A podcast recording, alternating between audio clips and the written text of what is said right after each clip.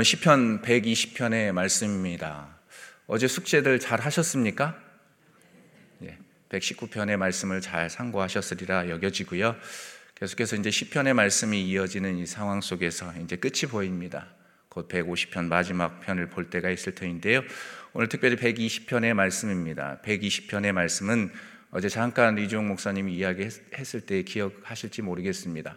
성전에 올라가는 노래가 120편부터 이어진다라고 했습니다. 오늘 표제어에도 보면 무엇이라고 쓰여 있습니까? 성전에 올라가는 노래 그렇게 기록이 되어 있습니다. 소위 시편 120편에서 133편에 이르는 총 15편이에요. 총 15편에 이르는 이 시편의 말씀을 성전에 올라가는 노래 모음집이라고 말합니다. 그리고 어떤 이들은 이것을 또 성전 순례시라고 부르기도 하지요. 이스라엘 백성들은 3대 절기, 특별히 6월절, 77절, 초막절 등 중요한 절기에 반드시 성전을 올라가야만 했습니다. 그때 이스라엘 백성들이 했던 것이 있는데 그건 바로 뭐냐면 예루살렘 그리고 시온 여호와의 집 등에 초점을 맞춰서 온전히 그것을 생각하면서 아, 그 성전을 오르는 것이었죠. 그래서 여호와의 구원하심을 찬양하는 그런 고백들을 올라가면서 해야만 했던 것입니다. 이러한 배경으로 이루어졌던 이 시편의 첫 번째, 특별히 음, 성전에 올라가는 노래 첫 번째 이 배경을 하고 있는 이 내용 가운데 특별히 오늘 본문 말씀을 보시면 어, 짧지요. 길지는 않지만 세부적으로 좀 나누어 보면 세 부분으로 볼 수가 있습니다. 먼저는 1절에서 2절 말씀입니다. 1절에서 2절 말씀 보시면 여기에서 시인은 과거 자신의 기도에 응답해 주신 하나님께 감사의 고백을 드리고 있습니다. 뭐라고 이야기하고 있습니까? 함께 읽어볼까요? 10편 120편 1절 말씀 함께 읽습니다. 내가 환란 중에 여호와께 부르짖었더니 내게 응답하셨도다. 아멘. 내가 환란 중에 여호와께 부르짖었더니 내게 응답하셨도다. 그렇게 선포합니다. 그런데 이상한 것을 이어서 또 나오는 구절이 독특한데요. 2절 아, 말씀도 함께 보시면 함께 보실까요? 시작. 여호와여 거짓된 입술과 속이는 혀에서 내 생명을 건져 주소서. 건져 주소서. 이미 환란 중에 하나님이 주신 놀라운 은혜들을 경험했던 이 시인이 여기 2절에 보시면 여호와여 거짓된 입술과 속이는 혀에서 내 생명을 건져 주셔서 그러니까 과거에 그렇게 하나님이 역사하셨던 그 하나님의 은혜를 감사히 고백을 하면서 현재 시인이 처해 있는 상황 속에서 이러한 어둠이 있기 때문에 아픔이 있기 때문에 호소하면서 거짓된 입술과 또 속이는 혀에서 자신을 구원해 주시고 다시 한번 강구하고 있는 것이죠. 여기에서 정말 흥미로운 사실은 오늘 시인의 존재를 위협하는 것이 어떤 물리적 위협이 아니라는 것입니다. 오늘 저 딱 말씀을 보면 물리적 위협이 아닙니다. 단지 거짓된 입술, 그리고 뭐라고 말씀합니까? 속이는 혀이다. 입술, 속이는 혀 때문에 고통스럽다라는 것이죠. 그 내용들이 1절에서 2절의 주 내용이 되겠습니다. 다음으로 두 번째의 말씀을 보면 3절에서 4절인데요. 여기 말씀을 보시면 지리 및 응답 형식의 문장으로 되어 있습니다. 지리 및 음, 응답의 형식의 문장으로 거짓을 일삼는 자들의 잘못을 질책하고 저주하는 내용이 언급되어 있습니다. 아무리 악인이 득세할지라도 끝내 불행하게 되고 하나님을 하나님의 그 놀라운 심판을 받게 된다라는 것을 선포하고 있는 것이죠. 그 의미가 어디에서 드러나냐면 4절 말씀을 통해 알 수 있습니다. 4절 말씀 함께 읽어볼까요? 4절입니다. 함께 시작. 장사의 날카로운 화살과 로뎀 나무의 숯불이로다. 아멘. 아, 여기에서 중요하게 봐야 할 단어들, 문장들이 있는데요. 장사의 날카로운 화살, 그리고 로뎀 나무의 숯불. 이거 결론적으로 이야기한다면 이 두 의미는 모두 심판을 의미합니다. 무엇을 의미한다고요? 심판을요. 장사의 날카로운 화살은 어떻습니까? 한 번에 대적을 죽일 수 있는 강력한 무기를 뜻합니다. 아주 강력한 무기. 이는 악인의 포악한 행위를 징벌하기 위한 하나님의 직접적인 이 도구를 일컫는 표현입니다. 그 표현으로 장사의 날카로운 화살 그렇게 언급하고 있습니다. 또한 로뎀 나무의 숯불은 어떻습니까? 역시 하나님의 심판을 가리킵니다. 음, 사실 이 로뎀 나무의 뿌리가요 열을 받으면 상당히 오래 간다라고 합니다. 어떻게 간다고요? 역사적으로 오래 간대요. 예. 여러분 믿든지 맞든지 여러분 찾아보시길 바랍니다. 오래 간대요. 예, 그래서 오래 가는 성질을 가지고 있기 때문에 음, 고대 근동 지역에서 숯을 만들 때 많이 사용했던 나무가 바로 그리고 또 그 뿌리가 바로 로뎀 나무라는 것입니다. 자, 이런 이야기들을 하는 것은 결국에 제가 또 말씀드렸지만 하나님의 엄중한 심판을 표현하는 말씀으로 이 말씀이 등장하고 있다는 것입니다. 결국 이 말씀을 정리하면 무엇이라고 이야기할 수 있겠습니까? 날카로운 화살로 인해 육체는 어느 순간 예측하지 못하는 순간에 죽음을 맞이하게 된다는 것입니다. 또한 죽은 후에는 지옥으로 떨어져 지옥의 뜨거운 심판을 받게 된다는 의미가 이 말씀 속에 내포되어 있습니다. 참으로 두렵습니다. 참으로 두렵고 떨리는 말씀입니다. 그 말씀들이 3절에서 음, 4절 그 말씀 속에 들어져 있는 하나님의 메시지입니다. 마지막으로 5절에서 7절 말씀을 보시면 여기에서 화평, 그죠? 화평. 자기는 화평을 원한다. 그래서 다시 이야기하면 화평을 평화라고도 이야기할 수 있는데 시인은 평화를 사랑하려 할지라도 여전히 세상은 평화를 거부한다. 평화 자체를 거부함으로 고발하는 내용으로 언급이 되어 있습니다. 그래서 왜 순례의 긴 여정을 떠날 수밖에 없는지 그 배경을 설명하고 있습니다. 평화를 원하는데 가만두지 않으니까요. 7절 말씀 한번 읽어볼까요? 7절 말씀입니다. 시작. 나는 화평을 원할지라도 내가 말할 때에 그들은 싸우려 하는도다. 아멘. 나는 화평을 원한다. 평화를 원하는 겁니다. 나는 평화를 원하는데 계속 시비를 거니까 계속 괴롭히니까 어쩔 수 없으니 성전을 향해 올라가는 시인의 모습이 마지막 말씀 속에 그려지고 있습니다. 그러면 과연 이 말씀들 시편 120편의 말씀을 통해서 오늘을 살아가는 우리들에게 하나님께서 주시고자 하는 영적인 메시지가 무엇이겠습니까? 음, 두 가지 의미로 살펴볼 수가 있는데요. 먼저는 환란은 주님과 깊은 영적 교제를 하기 위한 통로가 된다는 것입니다. 무엇이 말입니까? 환란이라는 것입니다. 환란. 1절 말씀 우리 함께 다시 한번 읽어 볼까요? 1절 말씀입니다. 내가 환란 중에 여호와께 부르짖었더니 내게 응답하셨도다. 아멘. 본절에서 딱 보시면 주의 깊게 보시면 두 가지 상태가 언급되고 있음을 알 수 있습니다. 먼저는 시인이 환란 중에 있다라는 사실입니다. 어, 어디 중에 있다? 환란 중에 있다. 다른 다른 하나는 하나님께서 응답하심으로 환란이 떠나갔다. 떠나갔다라는 사실이죠. 그런데 이 두 내용이 전혀 전혀 음, 어울릴 것 같지 않다는 것입니다. 하지만 이 두 가지 상태를 너무나도 자연스럽게 연결해 주는 문장이 있습니다. 그 문장에 주목해 볼 필요가 있습니다. 그게 무엇입니까? 중간에 뭐가 쓰여져 있습니까? 그 말씀을 연결해 주는 고리가 무엇입니까? 바로 여호와께 부르짖었더니 여호와께 뭐 했다? 부르짖었더니 중간을 연결해 주고 있는 그 말씀인 겁니다. 여호와께 부르짖었더니 라는 말씀입니다. 다시 말해서 환란 중에 있는 시인이 시인에게 환란을 떠나가게 되었던 결정적인 이유를 여기에서 말씀하고 있는 것이죠. 여호와께 부르짖었기 때문이다. 여호와께 외쳤기 때문이다. 여호와께 간절히 호소했기 때문이다라고 말씀합니다. 그렇습니다. 시인은 지금 환란이라는 통로를 통해 여호와께 간절히 부르짖으며 친밀한 영적인 교제를 나누었던 존재임을 분명히 알 수 있습니다. 이 말씀이 과거에 역사했던 하나님이든 아니면 현재 그가 고통 속에 있던 그 상황 속에서 어떤 상황인지 모르지만 그 상황 속에서 또 이겨냈던 하나님의 선포일지 모르겠지만 여호와께 부르짖었더니 그를 환란 속에서 구원해 주셨다라고 그렇게 말씀합니다. 그런데 놀라운 것은 분명히 이것을 통해서 알 수 있는 것은 시인이 그런 고통과 환란 속에서 주님과의 영적인 친밀한 교제를 나누었다는 것입니다. 여러분, 이를 통해서 우리가 알 수 있는 것 무엇입니까? 이미 잘 알고 있습니다. 우리는 환란 가운데 있을 때 주님과 깊은 영적인 교제를 나누게 되어 있습니다. 보편적으로 편안할 때는 사실 하나님을 찾는 일들을 게을리하는 것 아니겠습니까? 물론 모든 공적인 예배에 참석하면서 하나님과 영적인 교제를 나누려고 노력하는 것은 뭐 분명할 것입니다. 특별히 새벽에 나와 있는 성도님들은 뭐 말하지 않아도 여러분들의 신실함을 다 알고 계실 하나님이십니다. 그렇게 공적인 예배 시간을 통해서 그렇게 하나님과 친밀한 영적인 교제들을 가, 질 수가 있습니다. 그런데 더 깊이요, 더 깊은 영적인 그런 교제는 환란이라는 통로를 통해서 갖게 된다는 것입니다. 이해가 되지 않든 되든 환란이요. 이미 뭐 삶을 살아와서 여러분들 많이 느끼고 계실 거라 여겨집니다. 여러분 성경에 봐도 환란 가운데 있을 때 영적인 치밀한 교제를 통해서 하나님의 구원을 받았던 놀라운 역사들을 경험했던 인물들이 너무 많습니다.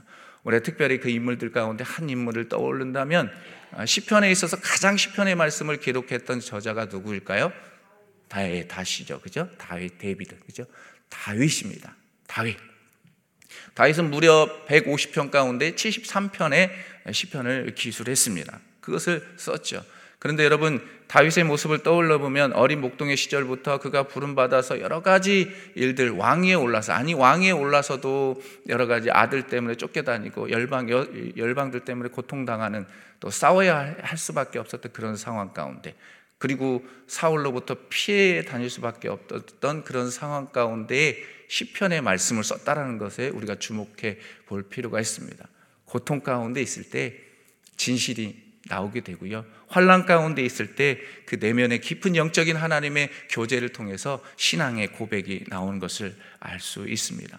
간절한 기도의 고백이 나오고 또 그 고백을 통해서 마치 하나님께서 정말 응답해 주실 것을 믿습니다라고 확신하면서 말씀들이 끝나는 그 다윗의 시편의 말씀을 많이 보게 됩니다. 그러면서도 기도의 응답을 확신하면서 예, 감사시로 또 하나님 앞에 영광을 돌리는 다윗의 모습을 떠올려 보게 됩니다. 다윗이 이렇게 할 수밖에 없었던 까닭 이유는 단 한 가지죠. 환란. 환란이라는 그 시간을 통해서 주님과 어떤 교제를 나눴다? 깊은 영적인 교제를 나눴다는 것입니다. 사랑하는 새벽의 성도 여러분, 여러분에게 질문합니다. 혹 환란 가운데 계신 분들 있으신가요? 아니, 이미 환란의 터널을 하나님과의 영적인 친밀한 교제를 통해서 통과해 오신 분들 분명히 계실 겁니다. 아니면 지금 현 순간이 환란의 시간이고 또 아니면 앞으로의 상황 속에서 어떤 환란이 우리를 기다리고 있을지 모릅니다. 그런데 여러분 기억하십시오. 과거에 함께 하셨던 그 하나님, 지금도 함께 하시는 하나님, 앞으로도 함께 하십니다. 그리고 그 터널을 뚫게 하십니다. 어떤 자들에게 말입니까? 하나님 앞에 부르짖는 자입니다. 하나님 앞에 부르짖는 겁니다. 그리고 영적인 치밀한 교제를 갖는 겁니다. 하나님, 이 고난과 아픔이 도대체 무엇 때문입니까? 나의 죄악 때문입니까? 아니면 이웃의 어떤 핍박 때문입니까? 라고 하나님 앞에 물으며 나아갈 때 고통과 아픔의 그 현장 속에서 그것들이 기쁨으로 변하게 되고 오히려 은혜가 되게 될 줄 믿습니다. 부디 저와 여러분들의 삶 속에서 이미 경험해 오셨습니다. 믿으시죠? 이미 경험해 오셨습니다. 그 하나님이 지금까지 이끌어 오셨으니까 어떠한 상황 속에 있었든지 어떠한 위치에 있든지 두려워하지 마십시오. 담대하십시오. 포기하지 마십시오. 외치십시오. 주여 긍휼을 베풀어 주옵소서. 고통 중에 여호와께 부르짖습니다. 내게 응답하시옵소서라고 할 때에 응답하실 줄 믿습니다. 시편 119편 어제 숙제하셨다 그러니까요. 고난이 내게 유익이라는 말씀 기억하시죠? 몇 절이에요? 시편 119편 71절이요. 잊지 마십시오.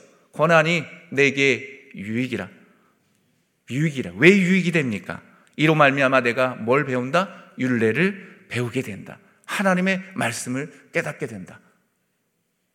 저 여러분들 이 삶, 멋진 이런 인생의 삶을 살아가시길 바랍니다.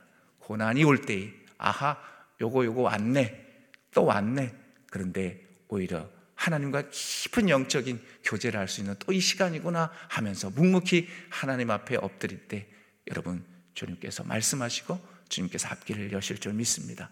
부디 이러한 멋진 인생을 살아내시길 주님의 이름으로 축복합니다. 더불어서 시편 118편 5절의 말씀도 기억하셨으면 좋겠습니다. 시편 118편 5절입니다. 시작. 내가 고통 중에 여호와께 부르짖었더니 여호와께서 응답하시고 나를 넓은 곳에 세우셨도다. 아멘. 여호와께서 내게 응답하시고 나를 어느 곳에 세웠다? 넓은 곳에. 좁은 곳이 좁은 곳이 아니에요. 고통 당하면 좁은 곳으로 이렇게, 이렇게 쪼그라들잖아요. 그죠? 근데 하나님께서 해결해 주셔서 넓은 곳에 아, 넓은 들판에 서게 하신다. 그 하나님의 은혜를 기대하시는 저와 여러분들의 삶이 되시길 다시 한번 주님의 이름으로 축복합니다. 네. 자, 두 번째로 오늘 본문 속에서 깨닫게 되는 영적인 교훈. 그것은 거짓된 입술은 결코 하나님의 심판을 비켜갈 수 없다라는 것입니다. 아, 이거, 이 말씀을 들었을 때, 이 말씀을 딱 봤을 때 두렵기도 정말로 떨렸습니다. 왜냐하면 입술로 짓는 죄들이 너무 많으니까요. 제가요. 제가 그렇다는 거예요. 여러분들이 그렇다라는 말씀은 아닙니다. 3절과 4절 말씀 함께 읽습니다. 현대인의 성경으로 읽습니다. 3절과 4절입니다. 시작. 거짓말하는 자들아, 하나님이 너희를 어떻게 하며 너희에게 무슨 벌을 내주실 것 같으냐? 그가 날카로운 화살과 벌겋게 타는 숯불로 너희를 벌하시리라. 아멘. 이 말씀을 머리에 염두에 두고요. 다시 한번 3절 말씀을 공동 번역으로 함께 읽습니다. 3절 3절 말씀 시작. 너희 속이는 혀여 무엇을 내게 주며 무엇을 내게 더할꼬가 아니죠. 제가 공동 번역으로 읽어 드릴게요. 네. 너 사악한 혀여 너 무엇을 얻으려 하느냐?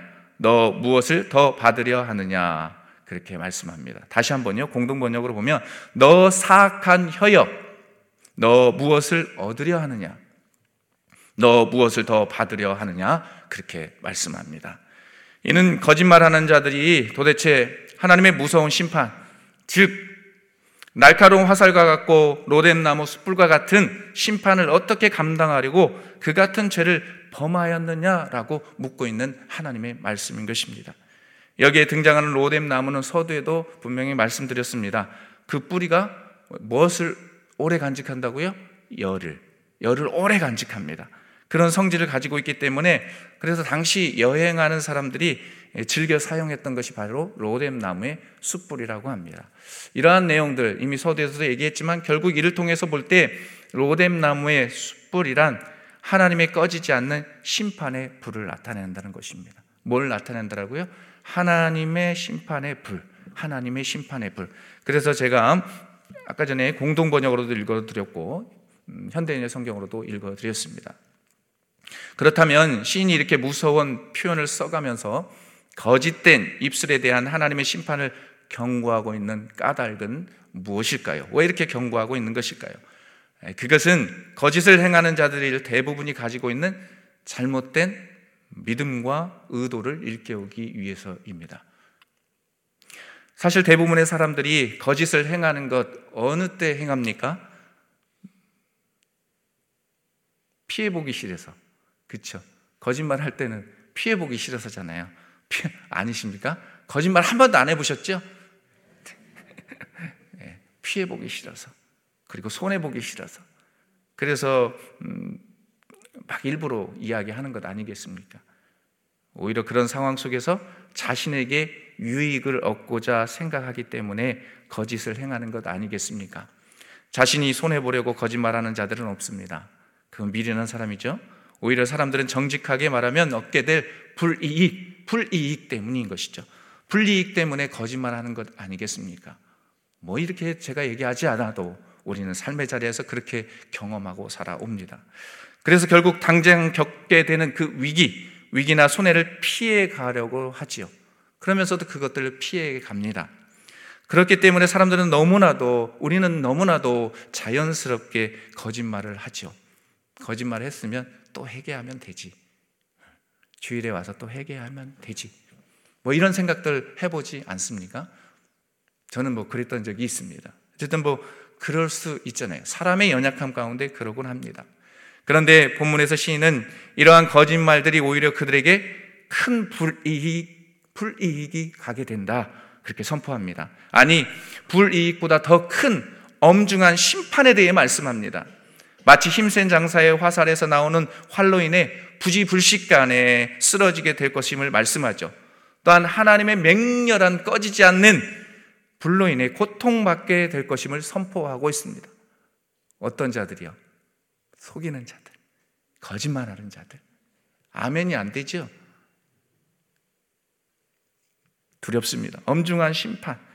결국 입술로 인해 받을 모든 죄인들이 엄중한 심판을 받게 됨을 분명히 명백하게 말씀합니다. 이에 대해 야고보 사도도 말씀합니다. 표준 세번역으로 야고보 3장 야고보서 3장 6절 말씀 함께 읽습니다. 시작. 그런데 혀는 불이요 불의의 세계입니다. 혀는 우리 몸의 한 부분이지만 온 몸을 더럽히고 인생의 수레바퀴에 불을 지르고 마지막에는 혀도 지옥불에 타버립니다. 아멘. 마지막에는 혀도 지옥불에 타버립니다. 주위에서 주여 주여만 들리네요. 주여. 아멘이 안 되고 주여라는 말밖에 안 나오는 것 같습니다. 그렇습니다. 즉 우리가 무슨 말을 하든지 반드시 심판 날에 이에 대해 신문을 받게 된다는 것입니다. 더러운 말과 혀는 우리를 파멸의 불, 지옥의 불 속에 넣어 심판을 받게 될 것임을 분명히 말씀합니다. 사랑하는 새벽의 성도 여러분, 우리는 다 압니다. 뭘 알아요? 말에는 능력이 있다는 것을 압니다. 우리가 어떤 말을 뱉느냐에 따라서 그 사람을 살리고 죽일 수 있고 우리가 살아날 수 있고 죽을 수 있다는 것 너무나도 잘 압니다. 너무나도 잘 알죠. 그런데 과연 나의 입술은 어떤가요? 살리는 존재로 서 있는가요? 아니면 죽이는 존재로 서 있으십니까? 아니면 내 영혼이 정말로 하나님 앞에 단독자로 서 있을 때에 나의 입술로 오히려 내 영혼을 죽이는 행동을 하고 있지는 않는지 삶을 점검해 보시길 바랍니다. 입술에는 선한 능력이 있습니다. 잘 아시지 않습니까? 내 말이 들린 대로 하나님은 행하겠다라고 그렇게 말씀하셨습니다. 엄중한 말씀입니다. 이것을 자각하고 삶의 자리에서 입술을 지혜롭게 사용하는 저와 여러분들이 되기를 우리 주님이 원하심을 잊지 마십시오. 그렇지 않으면 성경이 말하는 엄중한 심판을 피해갈 수 없습니다. 그 누구도 피해갈 수 없습니다. 그러므로 삶의 자리에서 어떤 상황에 처했을지라도 눈앞에 있는 이익을 위해 거짓을 택한 어리석은 자가 되지 마십시오. 오히려 진실해지십시오. 솔직해지십시오. 정직해지십시오. 그것을 주님이 원하시는 것이죠. 우리의 입을 지켜 속이는 혀와 죽이는 언어를 우리 안에서 제어하시길 바랍니다. 성령님의 도우심으로 성령 하나님 내 안에 그런 뿔끈뿔끈 일어나는 죄악된 마음들 다 내려놓게 하여 주옵소서. 거짓을 말하지 않게 해 주십시오. 그것은 파멸이고 지옥불에 떨어질 수밖에 없는 존재입니다라고 늘 되새길 때에 하나님께서 우리 입술을 통해서 선한 영향력들을 행사하게 하실 줄 믿습니다. 그런 은혜들을 실천하는 멋진 저와 여러분들의 삶이 되시길 축복하면서 잠언 13장 3절의 말씀을 읽고 말씀을 정리하겠습니다. 함께 읽습니다. 시작. 입을 지키는 자는 자기의 생명을 보존하나 입술을 크게 벌리는 자에게는 멸망이 오느니라. 아멘. 여러분, 입을 지키는 자 자기의 생명을 보존한다라고 그렇게 말씀합니다. 입을 지키십시오. 입술에 파수꾼을 두십시오. 그래서 하나님 앞에서 신실하게 살아가고 입술을 통해서 오히려 그리스도의 사랑을 그리스도의 은혜를 나누고 전파하는 저와 여러분들의 아름다운 입술, 아름다운 혀 되시길 주님의 이름으로 축복합니다. 아멘. 기도하겠습니다. 우리 이 시간 기도할 때에 오늘 주신 말씀 두서없이 나눴지만 여러분 한 말씀만 붙잡으시길 바랍니다. 환란은요 주님과 깊은 영적인 교제를 하기 위한 통로가 되는 것입니다.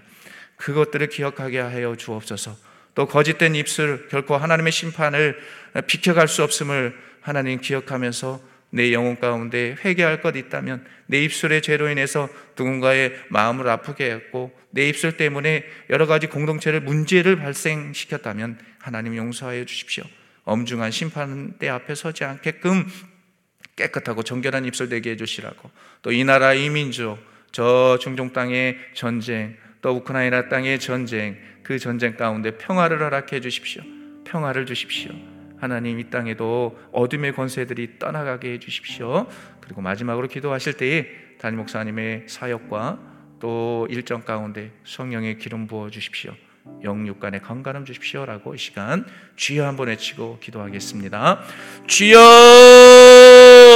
하나님 아버지 시간 귀한 말씀 나누면서 하나님 떠올려 봅니다. 하나님 환란이라는 것 우리의 인생길 가운데 고난의 터널 지나오지 않으신 분들 아무도 없을 것입니다. 그런데 그 고난의 터널을 지나오면 또 다른 고난의 터널이 지나갈 때가 있습니다. 그런데 분명한 사실은 그 환란 속에서도 주님 결코 우리를 외면하지 않으시고 부르짖는 자에게 응답하신다라고 약속하셨사오니 주여 그 응답하셨던 하나님의 은혜들을 기억하게 하여 주옵소서. 하나님 아버지 우리 입술에 파수꾼을 세워 주셔서 정직하게 살아가게 하여 주시고 하나님 입술에 권세를 주셔서 무겁게 가벼운 존재가 아니라 무거운 존재로 입술을 더 무겁게 다스리게 하여 주옵소서. 하나님 아버지 입을 지키는 자는 자기의 생명을 보존한다라고 말씀하셨사오니 주여 우리의 입술을 지키게 하여 주옵소서. 우리의 혀를 지키게 하여 주셔서 그 엄중한 심판대 앞에 서지 않게 하시고 훗날 하나님 앞에 심판대 앞에 섰을 때에 하나님 아버지 그거에 대한 책망을 받지 않게끔 도와주시옵소서. 지옥불에 떨어지는 존재가 아니라 하나님 앞에 신실하게 쓰임 받을 수 있는 우리의 입술과 우리의 삶이 되게 하여 주옵소서. 전쟁과 기근으로 힘들어하는 하나님의 백성들이 있습니다. 주여 도와주십시오. 주여 은혜 베풀어 주십시오. 성령의 보혈로 덧입혀 주셔서 하나님이 일어나게 하여 주옵소서. 회복시켜 주옵소서. 중동 땅을 저 우크라이나 땅을 하나님 극률이 여겨 주옵소서. 오 하나님 평화를 허락하여 주옵소서. 아프리카 땅에도 힘들어하고 어려워하는 이들 도 있습니다. 주여 도와주셔서 하나님의 은혜가 넘치게 하여 주시고 또 하나 이 나라의 극률을 베풀어 주옵소서. 하나님 목사님의 사역과 모든 일정 가운데 성령 충만케 하시옵소서. 영육의 간절함을 허락하여 주옵소서. 주님 역사하여 주옵소서 하나님 아버지 은혜를 감사합니다. 오늘 말씀을 통해서 다시금 우리의 신앙을 점검케 하시니 감사합니다. 하나님 환란 중에 있는 성도님들 계십니까? 그렇다면 주님과 더욱더 깊은 영적인 교제를 나눔을 통해 그 터널을 뚫고 지나갈 수 있도록 주님 도와주옵소서. 늘 그래서 하나님이 주신 평안이 귀한 성도님들 마음 마음 가운데 있게 하여 주옵소서. 하나님 오늘 또 이 새벽에 하나님 앞에 부르질 때에 거짓된 입술이 아니라 진실된 입술로 하나님 앞에 외치게 하여 주옵소서. 주여 응답하옵소서. 주여 응답하옵소서. 주여 응답하옵소서라고 주여 주여 하나님 외치는 모든 이들에게 신령한 은혜들로 채워 주시길 원하옵고 존귀하신 예수님의 이름으로 기도하옵나이다. 아멘. 주여 주여 주여. 하나님 아버지